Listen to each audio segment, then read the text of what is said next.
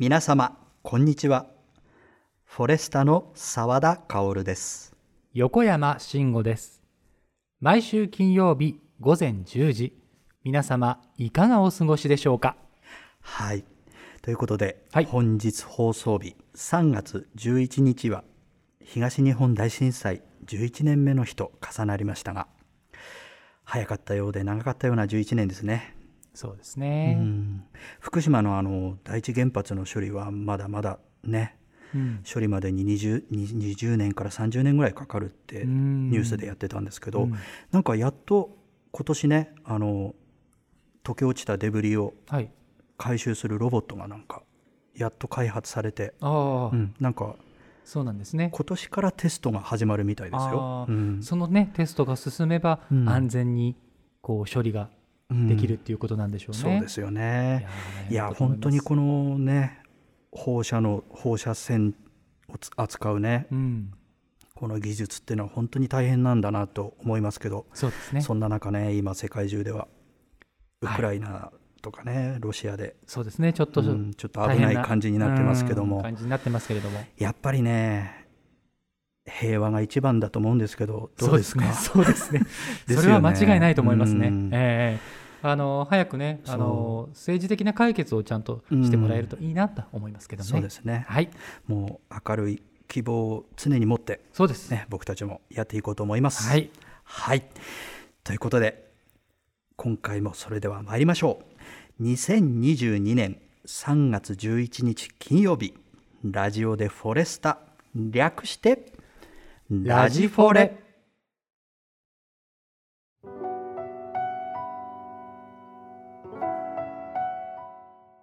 私たちコーラスグループフォレスタは古き良き時代のさまざまな歌を大切に歌い継ぎ聴く人の心に安らぎと生きる力をお届けすべく日々活動しております。雪解けの水は川岸にあふれて遥かな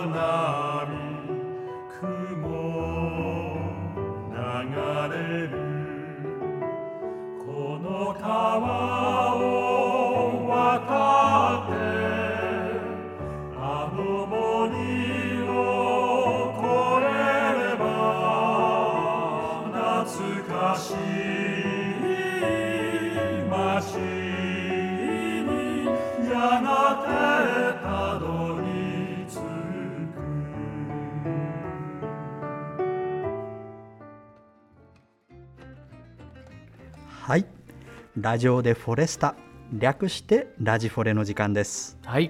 ということで、先週はですね、はい。2人のゲストにお越しいただいて、そうですね。ね、なんかえーもう部屋の中も華やかな雰囲気になったんですけども華やかで、したね。それでちょっとね2人舞い上がっちゃって。はい、えー、とそこからはじゃあ私が、えーお詫びと訂正をさせていただければと思います。もうね、えー、とラジフォレを、えー先週お聞きいただいた皆様は、えー分かっていらっしゃると思います。はい。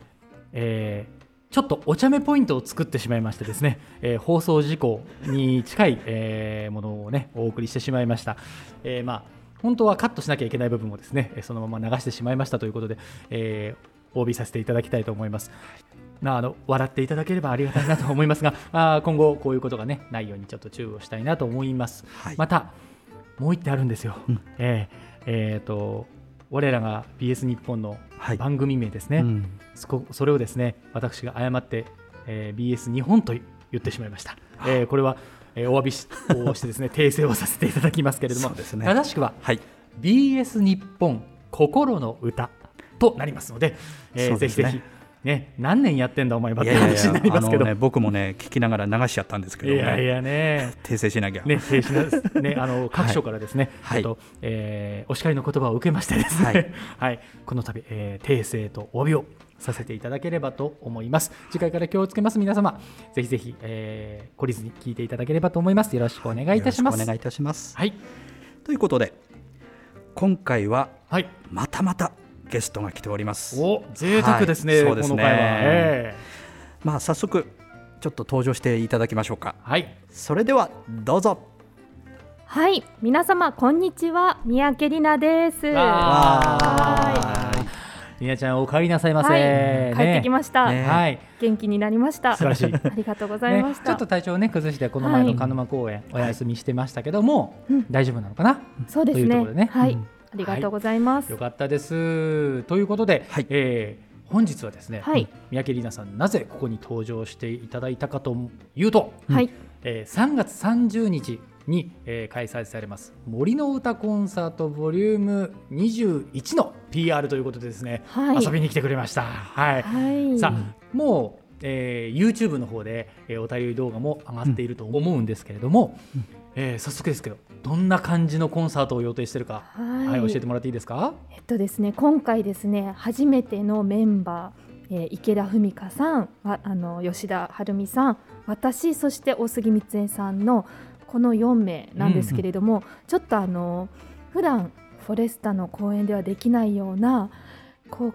可愛い曲とかを集めてみま,、うんうん見ました。はい。あのーテーマが春別れ旅立ちなので、ちょっとそれにちなんでなんかこう甘酸っぱい別れの曲だったりとかこう前向きになれるようなそこから旅立っていくような、うん。こう私たちの目線で選んだ春らしい、可愛らしいこうお花が舞うような、うん。あいいですね。はい。い、いですね。可憐な曲をたくさん選んでみたので、うんはい、私たちの新しい一面も見ていただけるかなと思います。素晴らしい。うんななんかまあまるで用意してきたようなコメントですね。いやいやいやいや、今なんか必死に考えました。はいでもなんか聞いてるとねすごいうん楽しみな感じがするんですけど、そうですね。なんか注目の曲とか注は目の曲。ぜひ聴いていただきたいとか、ああ、うんなんかあの今回本当にあのーいろいろうん深く考えすぎずに、うん歌いたいよねっていう曲を選んだので、なんでしょう私たちらしさというかその人の声に合ってたり、うん。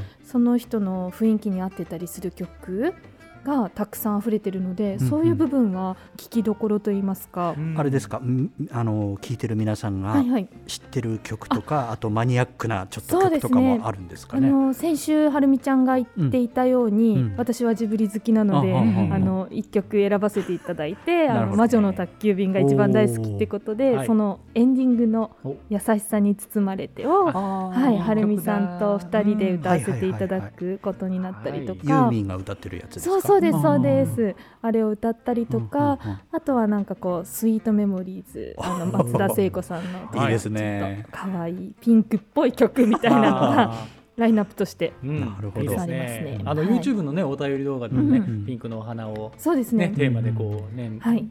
あの使ってましたけど、はい。うん。あの動画も三宅さんが？あれもね。うすいません、私のなんかいやいやいや適当ないきなりすいませんだなんてそんないやいやいや。いやねえ可愛らしいいい動画だねと、あ素敵な動画のでしたよ。三人のうん。三人娘ということで三本のお花をー。使わせていただいたんですけれども、いいですね。それぞれのうん良さが出てるかなと思います。楽しみですね。ねまあしかも、今年初めてえ、そうなんですよ。そうなんですよ。コンサートと、そう。今ねいうことで、なんか皆さん期待してると思いますよ。ぜひ。であの 私たちって実はうん。三人年齢がこう近くて、へー。なんかそう三姉妹のよううんな感じでうん。よくあの集まってキャッキャキャッキャ話したりとかもしているので、うんなんか同世代感といいますか、ちょっとヤングさ、ヤングさと言いますかね、そうやフレッシュさですね。フレッシュさですうんね。そうフレッシュさを、うんあの皆さんにお届けしてちょっとまあ心休まらないような世の中なんですけど、うん少しこうほっとできる時間だったり、うん希望を持っていただけたらなと思っています。あいいですね。なんかこう、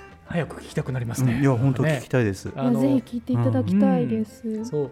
あのここねここ2ヶ月ちょっとお休みをしてたので、うん。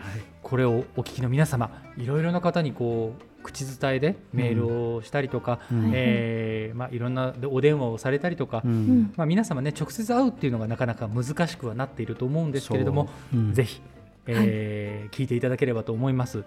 ね、この今年初の森の歌コンサートになるわけですもんね。そうですね。うんうんうんなのでまあそのスタートうんうんダッシュと言いますか、はいそれを任せていただいて本当に嬉しいなと思うのと、あの皆様にお届けできるように。うんしかもねここ12か月みんな延期になっちゃいましたからねフォレスタそうコンサート。そうなんですよね。そう。なんですよね。そう多分皆さんあの全国の皆様うん、すごいフォレスタを聞きたいと思ってると思いうやんで。ーぜひ聞いていただきたい、うん。ちょうど、はい。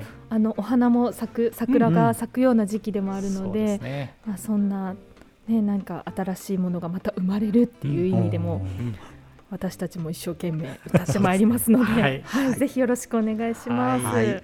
ということでそれではリポートコーナーへと参りましょうか。はい、えーお題は、えー先週に引き続き会ってみたいまたは会って嬉しかった有名人というお題で、えーお届けしてまいります。さあ今回はうん。最後お。2人残りましたということで、はい。えー三宅さんのねうん。リポートはい、でございます、はい。それでは聞いてみましょう。はい。どうぞ。はい、それでは大杉光恵さんにインタビューしていきます。はい、こんにちは。まず会ったことのある、ん共演したことのある有名人の方で何か印象的な方とかエピソードありますか？えっと共演したことはないんですけど、と、えーえっと私はその由紀さおりさんと安田幸子さんの伴奏を長くやらせていただいていて、えーその時にお二人の、えー番組でご一緒した時に、えー和田アキ子さんとそれから北島三郎さんがあのいらして、えーお二人ともこうあの画面で見るとすごく大きな方のように見えるんですけど実際はすごく小柄で、あのまあ和田さんもすごく細細いというか、なのですごく近くで見てびっくりしてああの方はでもあんなパワーのある、ね歌声とオーラというかがあるので、すごくびっくりした思い出があります。それは貴重な。そうなん本当にね、ありがたいはい。うんで続いて共演してみたいなっていうような方いますか？えー私はピアノなので共演してみたいっていうこの人とかっていうのはなくて、はいなんかそのねフォレスタとなんかオーケストラとかとこうの中で一緒にはいはい。ピアノ弾いたりとか、そういうことできたらいいなとかっていうふうにはいいですね。思います。いや確かになんかこう、やってみたくないね、ですか、やってみたいですね。なんかあのこの間。うん、あの女性と男性フォサンダーバードとそうそうそう。吹奏楽と、ねそうだよね。はい、コラボしてピアノもいらっしゃってああそうなんすごいやっぱり、うん。新しいサウンドというか、そうだよね。世界が広がるなと思ったのでいやいや本当にできたらいいですね。ワクワクしすうん。る、あのねたくさんの音の中にこう包まれてるいや感じいいですね、OK の、うん。いやそんなチャンスがあることを願って、ひ。はい。ありがとうございます。はいありがとうございました、はい、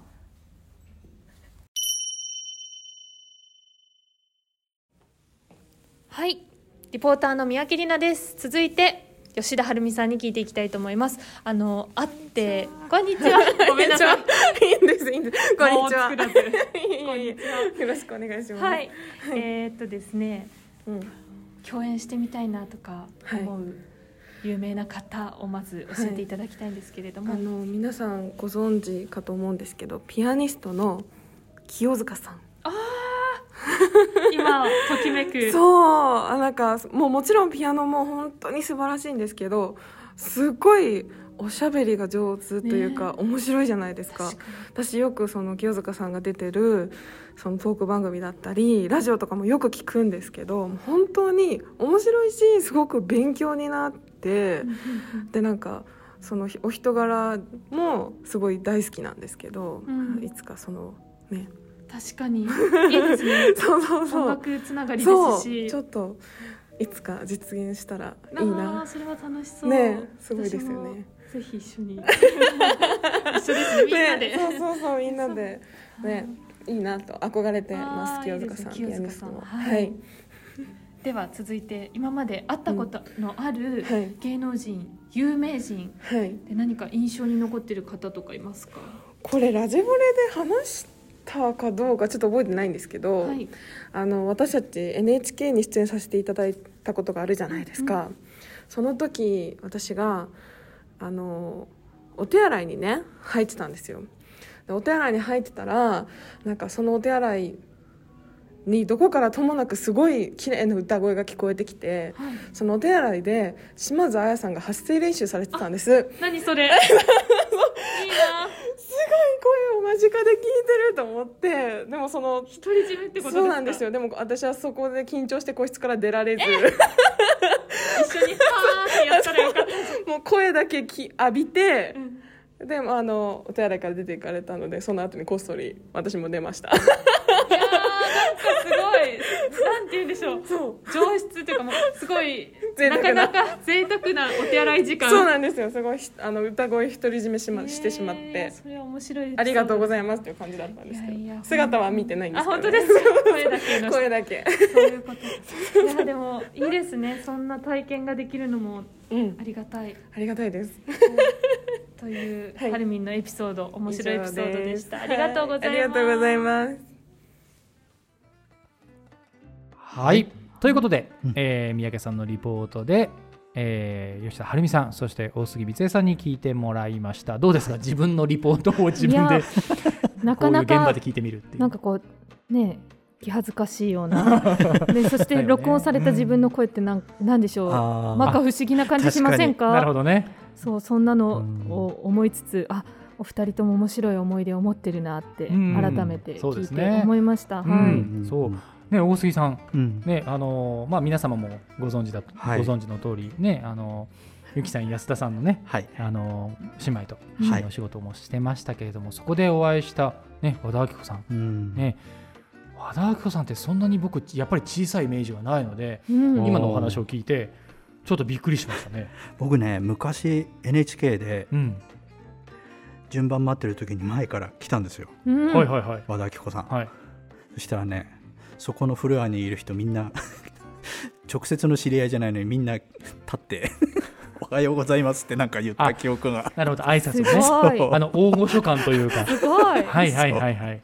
なその。記憶しかないんで僕には大きく見えます。あなるほどね。確かに。イメあージと言いみたいなイメージイメージですよよね。うん。オーラがすごいというか。さすがですね,、ねえ。そこまでいくとそういうものがうん。まとえると言いますか、ううん。うん。うん。北島三郎さんもねすすごいオーラがううんん。ね。ねそうですよ本当ね。に皆さんすごいですよね。あのオーラ、いかにしてね。培っていくのかちょっと気になりますね。経験だよねきっとね。ですよね、うん。自分への自信とかもそれにつながるんでしょううね。ん。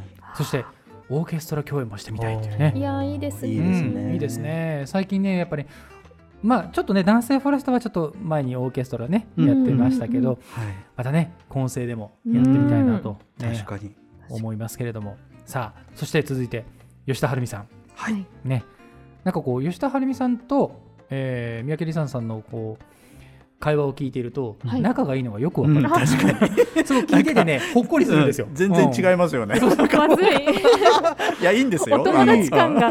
いやでも確かに本当になんかうん。ツアー先とかいろいろあのお稽古の時とかもうん。はい。はるみちゃんがいると安心じゃないですけどなんかこうお互い聞けないけどこう共有し合うみたいな、うん。これってこうだよねとかもやっていそういうのがるので素直に伝わるのでね こちらとしてはすごく面白いです。確かに確かねそんなはるみさんが、はい。えー清塚さんピアニストのね。清塚さんと共演してみたいって、に今いろんな番組持たれてたりとかうん。本当に活躍されてますよね。ねね。もういろんなオールジャンル惹かれる人ですし、あと、えー、TikTok だったかな、うん。TikTok とかでもねいろいろ動画出してたりとかインスタとか確かやってましたよ。すごい。そうなんですね。そう。うん。そういうことにもね結構、うえー精力的に活動されてらっしゃるので、うんまあ、もしね機会があったら確かに確かに。ね、共演してみたいところではありますけれども、はいうんそしてまた貴重な体験をね、うん僕の大好きな島津綾さんの発声練習を聞けるなんて あすごいですね。夢のようですよ女子でよかったみたいなね。ラッ確かにね聞けないよ絶対。どどんな発声練習し練習してたんだろう、ね気聞いてみたいですね。ね。なんかうん。あーってやるのかな。ああどうなんもですかね。ともと民謡歌手なのかな？ですよねどういうき確かに。そそこが気になりません？確かにうん。クラシック以外の発声ってどういうところから始まるのか。そうそうかそうそう。意外と知らないですね。これははるみさんにこう聞いてみないといけないですね。うん聞いてみましょう。検証しましょう。確かに。はい。聞いてみましょう。ね。うん。さあということで、はい。ね、これまでメンバーの、えー会ってみたい人、ね、共演してみたいはい。人、ね、会って嬉しかった有名人として、ねうん。聞いてみましたけれども、はい。皆様いかがでしたでしょうか、ね、いろんな人が出てきましたね。そうですね、はい。なんか毎回あそうなんだっていうすごい新しい発見がありましたね。そうですね、うん。まあ、その中にはぜあのぜひ共演したいという方が何人もね、いらっしゃいましたしそれが実現にできるように、はい、頑張っていきましょう。はい、はい、ということであの次回のねリポートまだ決まってないんですけど、うんうん。うん最近ここ23週でねあありましたね。な自分の名前の由来とかなんかはい。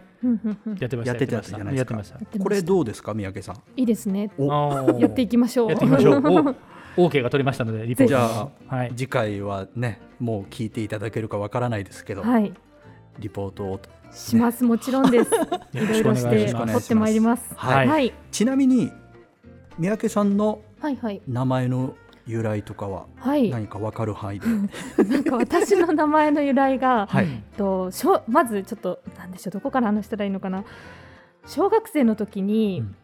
なんか授業で自分の名前の由来をうん。親に聞いてきてきましょうっていう授業があったんですね。うんうんでそれで母に聞いたらその時には「あなたの名前はリナ里に菜の花の名、うん。草冠の、里に咲く菜の花のようになんか優しく穏やかな子に育ってほしいと言われた記憶があって、うん。それを書いて持って行ってなんかすでまたその話を何かで思い出して母に言ったら、うん数年後ですね「え？みたいな「違うよ」って言われて それはそれは違うみたいな。違ったの？本当の意味はどうやら、なんか自覚が良かったっていうのとあああなるほ「ど、ね、リナ」という発音うがん。外国の方でがしやすいあ名前っていうのでつけたんだみたいな。そのなんか海外に行っても困らない名前にしたいって思いがあったらしくてリナにしたんですって言われてあれ？みたいな。私は里に咲く菜の花だと自分のことをずっと思って信じていたのにというなんかそっちの方が深い深い感じがしてね。自分にとってはいい感じしますね。でなんか父はうん。本当はセナってつけたかったらしくおて、ー。なんかその理由があのその当時アイルトン・セナってはいはいはいはい。F1 ドライバーのことがすごく有名で、うんうんうん。僕も大好き。父あ本当ですか。やっぱ父は車大好きなので、うん。セナが良かった。でも、うん。セナはダメって母が言ったらしくへて、ーまあ、ちょっと間取った感じで 自覚も良くて外国の方が発音しやすいうん。リナになったそうです。なるほど。確かにね、うんあの外国の方は発音しやすいですよね。ねえ。リナっていうのはねフランスだとリナさんって言ったりするんですよ、うん。フランス人の方へでそうだからまあうん。ただなんかその海外に行った時に名前を聞かれて、うん。リナですって言うと大体ディナ。あディディナかティナかああなるほど。なんかそういう風にティナ多い聞き取られて、ねはい、R で読んでもらえないんだねリナみたいな感じになるんですよね。そっあ巻くからね。なので、うん、成功なのか失敗なのかっていうような なるほどなるほど感じです。あはい。でも語尾が A だからね。そうですねイタリアに行くと女性女性名詞だからはい A で終わっていいよはいはいはね。いじゃあ、うん正解だったのかもしれないと思います。よ。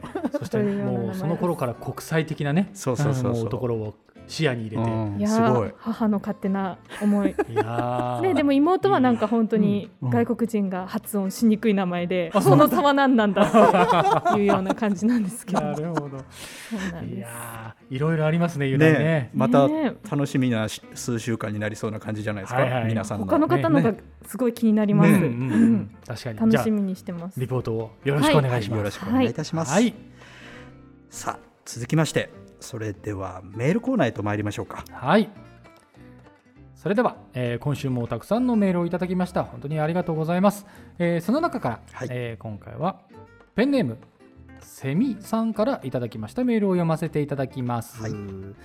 えー件名はロシアの思い出。澤田さん横山さんいつも楽しいお話をありがとうございます。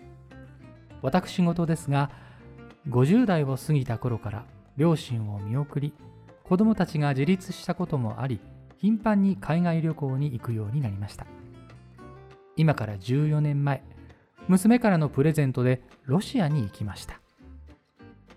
サンクトペテルブルグとモスクワとその周辺の旅でしたがロシアは広大で緑が多く人々はにこやかで意外なことに英語を理解する人が多いのに驚かされました。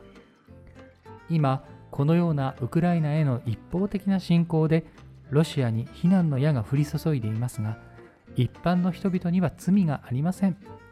どこまでも続く白樺の林赤の広場の広大さが今でも印象に残っています。そして大野さんのロシア民謡を聞くたびその旅行を思い出します。戦争の一刻も早い収束を願って黒い瞳をリクエストいたします。というメールをいただきました。はい、はい。ありがとうございます。あ。りがとうございます。ね、冒頭でもちょっと、えー触れましたけれども、はい、まあ、大変な、えーことになっておりますから、うん。まあ、一一時も早い収束を、ねえー願いたいものです。本当に、ね。あーね、誰が得するのか分かりませんけいやど、本当に得はないですよ。ないですないですよ、本当に、うん。と思います、うん心から思いますね。あのー今日は、えーね、前日の10日に撮っているわけですけども、うん。今日ものニュースでもなんかこう病院がね爆破されてしまったりとかっていうこともあったり、うんあとなんかこうロシアの内、えーロシア内部？うん。ロシアの方も住んでね、うんいる方は実はロシアが戦争をしているというのを知らないっていう人もいるらしいじゃないですか。なんかね聞きますよね。うんあのまあネットを使えない人とか。そうですね情報のうん統制がなされてて、うんなんかそういうちょっと残念なニュースをねニュースをはい。よく聞いてしまうので、うんまあでも一刻も早い、えー解決というか、えーまあ歴史はねいろんな観点からいろんな見方ができますからね。はい。はい、まあ早く収束してくれることを願いたいと思います。はい。はい、なんか本当に重くて言葉が出てこないというかなどういう言葉を伝えればいいかねうんうん本当わからない感じですけどやっぱりすね、うんああのあうん同じ人間なんだから、うんそれをこうねその同じ人間で傷つけ合うっていうのはやっぱり良くないって一番思いますけど。そうですね。うん。ね人なのでうん、この争い事っていうのは多少はあると思うんですけどやっぱりこういう武力とかっていうのは本当良くないと思うので、うん。ね、どうにか話し合いで解決できればそうですね。いいと思うんですけどもね。うん。三宅さんどうですか？なんかあのニュース見てると、はいあのー一人で国境を越えて、うん。すごい小さな子が避難周りの国に行っていたりするのを見ると、なんかそんな幼い子の記憶にこれがどういうふうに残るのかとかを考えるとなんでしょう大人としてもう一番やってはいけないことというか、うん。なんか彼らのね希望を本当は守っていくのが仕事なのに、うん。そういうところにまで力なんですかね。こうね悪い影響みたいなのがうん。どんどんあの影響を与えてしまってるっていうのはもう遠い国からですけど見ていてなんとかしてあげたいなっうんていうふうには本当に日々感じてます、ね。そうですね。ん。ね僕らができることはね、うん。まあそんなにこうビビたることですけれど、うん。やっぱり注意をしてうん。ちゃんとよく観察をして、やっぱり知っておくっていうことが大事なんじゃないかなうんと思いますね。そうですね。うん。まずは知っておいて自分ができる行動があればうん行動して、うん。はい。ええ世界平和のために、うん。ね、まずは僕らは歌っていきましょうよ。うん。うん。ねそうですね。よよく大野さんも言いますけど、うん。僕らは歌うことしかできませんから、はい。はい、楽しく歌ってその楽しい雰囲気をうん。皆様にも味わっていただいて、えー日常が豊かな、はい。えー形になっていけばなと思います。はい。はい、ということで皆様のご意見ご感想ご質問はこちらへ。森アットマークフォレスタ .net 綴りを申し上げます。MORI アットマーク数字の 40sta.net もしくはフォレスタエンターテインメントホームページのラジオでフォレスタのページにフォームがありますのでそちらをご活用してください。皆様のお声お待ちしております。それではここで一曲お聴きください。はい。今回はメールコーナーでも、えーリクエストをいただきました。こちらの曲をお届けいたします。黒い瞳「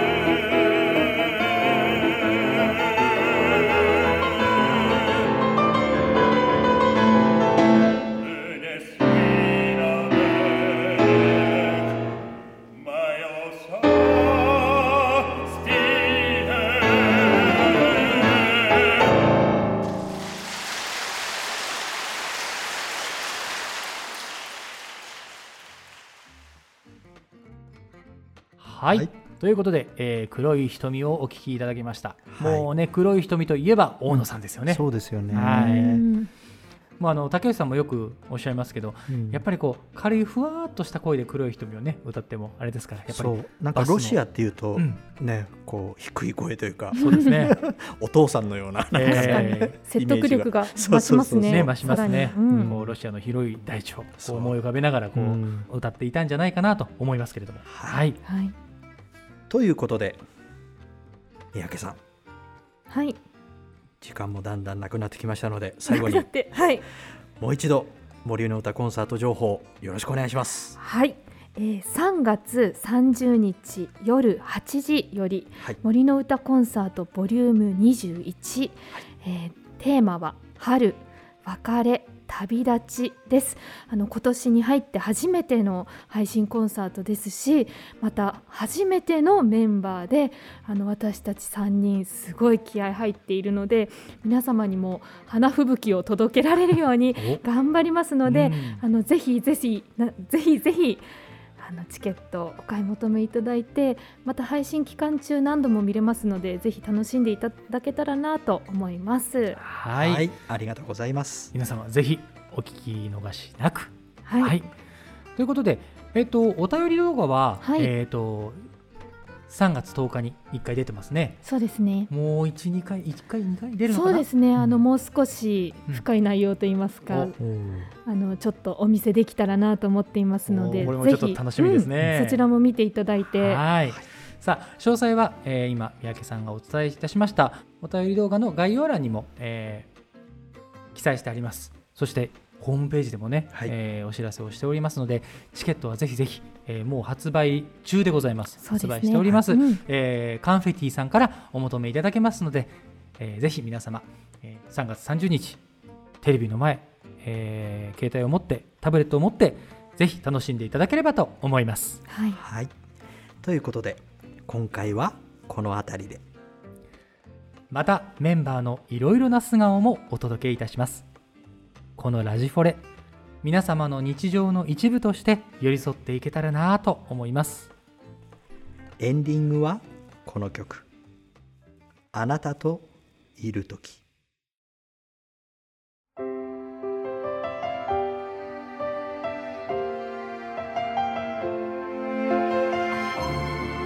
また次回ラジオでフォレスタ略してラジフォレ。でお会いしましょう。それでは次回もお楽しみに。